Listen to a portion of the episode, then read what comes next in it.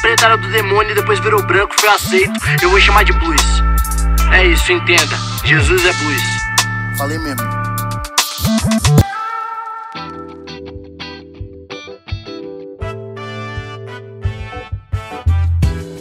Salve, salve, geração eleita, sacerdócio santo, povo escolhido de Deus, como diria o apóstolo Pedro. Como é que vocês estão? Pastor João Paulo Berloff chegando aqui para mais um episódio, né, do nosso podcastinho maroto da nossa série chamada Jesus, o Negro Nazareno. E continuamos aí, né, na caminhada tentando entender cada passo do nosso mestre. Estamos no capítulo 5 do evangelho que escreveu segundo Mateus, dentro do Sermão do Monte. É, se você não ouviu os episódios anteriores, principalmente os dois últimos, pelo amor de Deus, nem ouça esse que, que não vai entender nada. É uma sequência. Estamos no momento em que Jesus chama para si a prerrogativa de reinterpretação das leis mosaicas que regiam não somente a religião, mas a nação de Israel. Então, estamos no meio de algo grande aqui, no meio de algo épico, no meio de algo histórico. Jesus reinventando a lei da nação de Israel. E hoje, no versículo 27, ele entra na segunda reinterpretação. A primeira foi o não matarás, né, do episódio anterior. E aí no versículo 27 ele fala: "Vocês ouviram o que foi dito, né? Moisés disse para vocês algo sobre isso. Porém eu vos digo, né? Jesus fala o seguinte: "Vocês ouviram o que foi dito, não adultere. Mas eu digo: qualquer um que olhar para uma mulher para desejá-la, já cometeu adultério com ela no seu coração. Puta, deixa eu falar um negócio para vocês aqui. E eu quero falar algo até numa, numa situação aqui de homem, né? De gênero masculino, né? Que isso aqui é um problema, um problemão para os homens evangélicos aí. Porque, cara, nós fomos construídos numa sociedade, né, dessa nessa sociedade hipersexualizada, já falei sobre isso em outro episódio, e que o homem ele tem esse olhar de cobiça muito maior do que o da mulher, né? Porque nós fomos criados dessa forma. E o homem olha, ele olha, ele olha. É, não estou dizendo que a mulher não olha, mas o homem ele olha com mais ênfase, né? Ele tem essa mente hipersexualizada o tempo todo. Então, quando a gente se depara com um texto como esse, é um problemão, é uma pedra no sapato, porque a gente se martiriza, a gente, nossa, meu Deus do céu, porque a gente olha, as, o, o, homem ele costuma né, olhar para as mulheres é, que passam por eles, enfim. E aí quando você vê um texto como esse, tipo, se você olhar uma mulher, você fala: caramba, já adulterei, ferrou, eu sou um bosta, eu vou pro inferno, aquela coisa toda. Mas deixa eu te falar uma coisa. Não, primeiro, eu não estou dizendo que é certo você ou eu ou qualquer um ficar olhando, não é isso a questão. Mas o que eu quero dizer aqui é que o que Jesus está dizendo é que não é o fato somente de você olhar, admirar, achar bonito e até mesmo, né, se excitar, desejar aquele desejo, sexu aquele desejo sexual. Não é disso que Jesus está falando, porque isso, de certa forma, é inerente ao ser humano, e não somente o homem, mas também a mulher. Você vê é, a pessoa que, que te atrai, né, o, o sexo que te atrai, seja você hétero, seja você homo, seja você bi, e você olha, você deseja, dependendo, você, você sente o desejo, você se excita, pronto. O que Jesus está dizendo aqui é o olhar da cobiça. Essa é a questão. A cobiça no sentido de querer para você algo que não é seu. E essa cobiça, ela não se limita apenas nessa questão da sexualidade, ela, ela, ela fala sobre tudo. Quando Jesus fala aqui sobre adulterar, primeiro vamos pensar o que, que significa isso, né? O que, que é adulterar? É, na nossa sociedade, adulterar é, é realmente a traição. Mas o, o adultério não é apenas uma traição.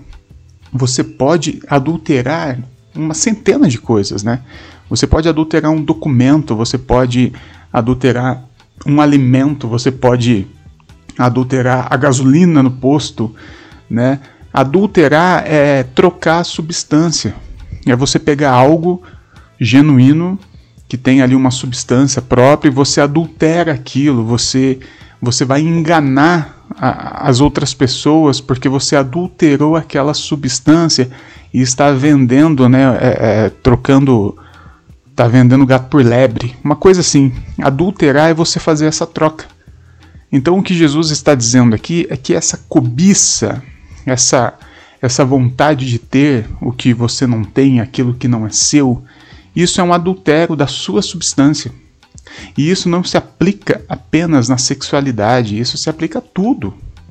A, a cobiça, ela, ela se aplica a tudo. A sexualidade é só uma das, das possibilidades dela. Né? Inclusive, Jesus ele vai entrar daqui a pouco numa, numa questão dessa cobiça por bens materiais, que ele vai falar com muita, muito mais ênfase do que ele está falando aqui da questão do, do, do divórcio, do, ou melhor, do adultério, da sexualidade.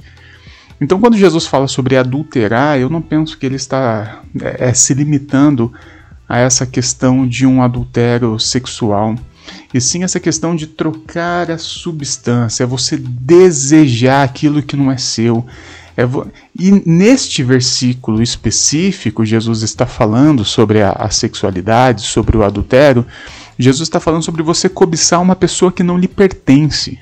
Sabe, essa pessoa não. Quer dizer, nenhuma pessoa lhe pertence. Vamos, vamos começar por aqui. Mas no sentido de, cara, essa pessoa não é para você, essa pessoa já está compromissada com outra, essa pessoa já disse não a você, e não é não, e você continua nessa cobiça, você quer dominar, você quer possuir, e quando eu digo possuir, não, não no, no sentido sexual, mas realmente de tomar posse daquela pessoa para você. Eu acho que o que Jesus está falando aqui é algo muito mais abrangente do que olhou, falou, olha que, que bonito, né? Que corpo bonito e por causa da situação hormonal que você se encontra e aí você se excita. Não, eu acho que isso é algo natural do ser humano. O problema é quando isso vira um, uma, uma situação de posse na sua mente em que você realmente cobiça aquilo. E na sequência, Jesus, como ele entrou nessas questões do adultério, ele vai falar sobre divórcio. E esse versículo que vem na sequência aqui sobre é, foi dito aquele que se divorciar de sua mulher deverá dar-lhe certidão de divórcio. Esse, essa parte do texto aqui, a interpretação dela, gente, isso aqui mata muitas pessoas. Eu, eu queria que você parasse e pensasse um pouco sobre isso, porque o que eu recebo de forma pastoral, pessoas que se, se condenam por ter se divorciado e agora querem continuar uma relação, mas acham que se agora que você é divorciado você é um pecador, isso é um problema, é um grande problema. Que, que não, não, não é assassino a forma fundamentalista de interpretação desse texto. Porque Jesus fala o seguinte: olha só, aquele que se divorciar é, da sua mulher deve dar carta de divórcio, mas eu digo que todo aquele que se divorciar da sua mulher, exceto por moralidade sexual, faz que ela se torne adúltera e quem casar com ela, com essa mulher divorciada, estará cometendo adultério. Ou seja, a impressão que nós temos aqui é que Jesus está falando assim: olha, quem se, divorcia, quem se divorcia a não ser por traição está cometendo adultério.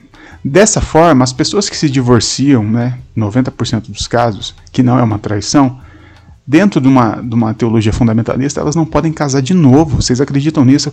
Elas estão condenadas à, à solidão, porque se elas se casarem de novo, estão cometendo adultério. Isso é um absurdo, não é isso que Jesus está falando aqui, ok? Nós temos um grave problema de tradução aqui, porque Jesus não está falando de divórcio aqui, Jesus está falando sobre o repúdio. Esse é o grande problema da tradução para o português. Eles pegam termos diferentes e, e, e traduzem de uma única forma. Aqui, no versículo anterior, 27, Jesus está falando sobre o adultério e tal. Aí Jesus entra para falar sobre o divórcio e Jesus fala sobre o repúdio. Aquele que repudiar a sua mulher. E o que é o repúdio? É uma tradição bizarra, né, que, que foi escrita também pelos antigos, em que o homem tinha o direito de repudiar essa mulher. Ou seja, é, é muito complexo, mas para você entender por, por alto é o seguinte: o homem, ele, quando ele conquistava uma mulher, quando ele, ele queria conquistar uma mulher, ele, ele tinha que pagar um dote. Né? Ele não só recebia o dote, mas ele também pagava um dote. Tinha uma questão financeira. Quando você repudiava uma mulher, primeiro, você não tinha que devolver o dote.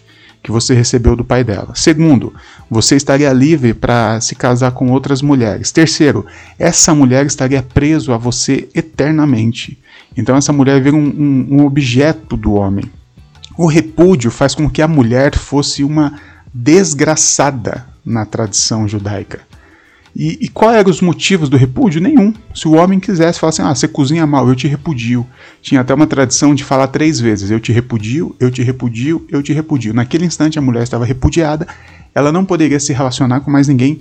O homem, por sua vez, estaria livre para se casar com outras, mas a mulher virava uma escrava desse homem. Essa era a lei do repúdio. E é sobre isso que Jesus está falando aqui. Jesus está falando que o repúdio não poderia acontecer mais. Sobre o divórcio, o próprio Jesus falou aqui no versículo 31 que a carta de divórcio já foi dada lá por Moisés. A carta do divórcio, é, e essa é a diferença do divórcio e do repúdio. O divórcio, o homem entregava uma carta. E aí a gente tem que lembrar que Estamos dentro de uma tradição extremamente machista, em que a mulher é considerada uma, um objeto do homem. Então, no divórcio legal, o homem dava essa carta de divórcio, que era quase uma carta de alforria para a mulher. E ela estaria livre, inclusive, para se casar de novo. No repúdio, é como se ela fosse uma escrava fujona. Não tem carta de divórcio, não tem carta de alforria. Ela vira uma escrava fujona o resto da vida. Entende a diferença? Então Jesus fala assim: olha, o divórcio já está posto por Moisés. Só que vocês inventaram essa merda do repúdio e isso não pode acontecer mais. Jesus ainda fala a não ser por imoralidade sexual.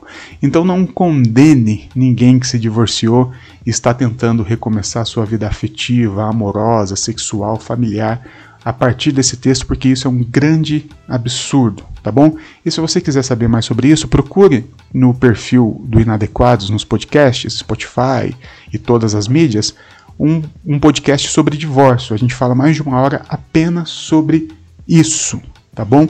Mas não condene e não se condene por ter se divorciado. Se divorciado. Deus quer que você se divorcie? É lógico que não. O casamento a gente entende que é algo bom, é algo sagrado. O divórcio ele ele traz marcas para ambos os lados, mas chega uma hora que o casamento não é mais possível mesmo e os dois estão morrendo dentro de um casamento e nessa hora o divórcio e o recomeço para ambas as partes é o que Deus espera. Tá bom? Eu vou ficando por aqui. Chupa essa cana aí porque ela é doce, tá bom? Eu sou o pastor João Paulo Berlofa, me segue lá no Instagram, tá bom? Pastor Berlofa, beijo, fica com Deus.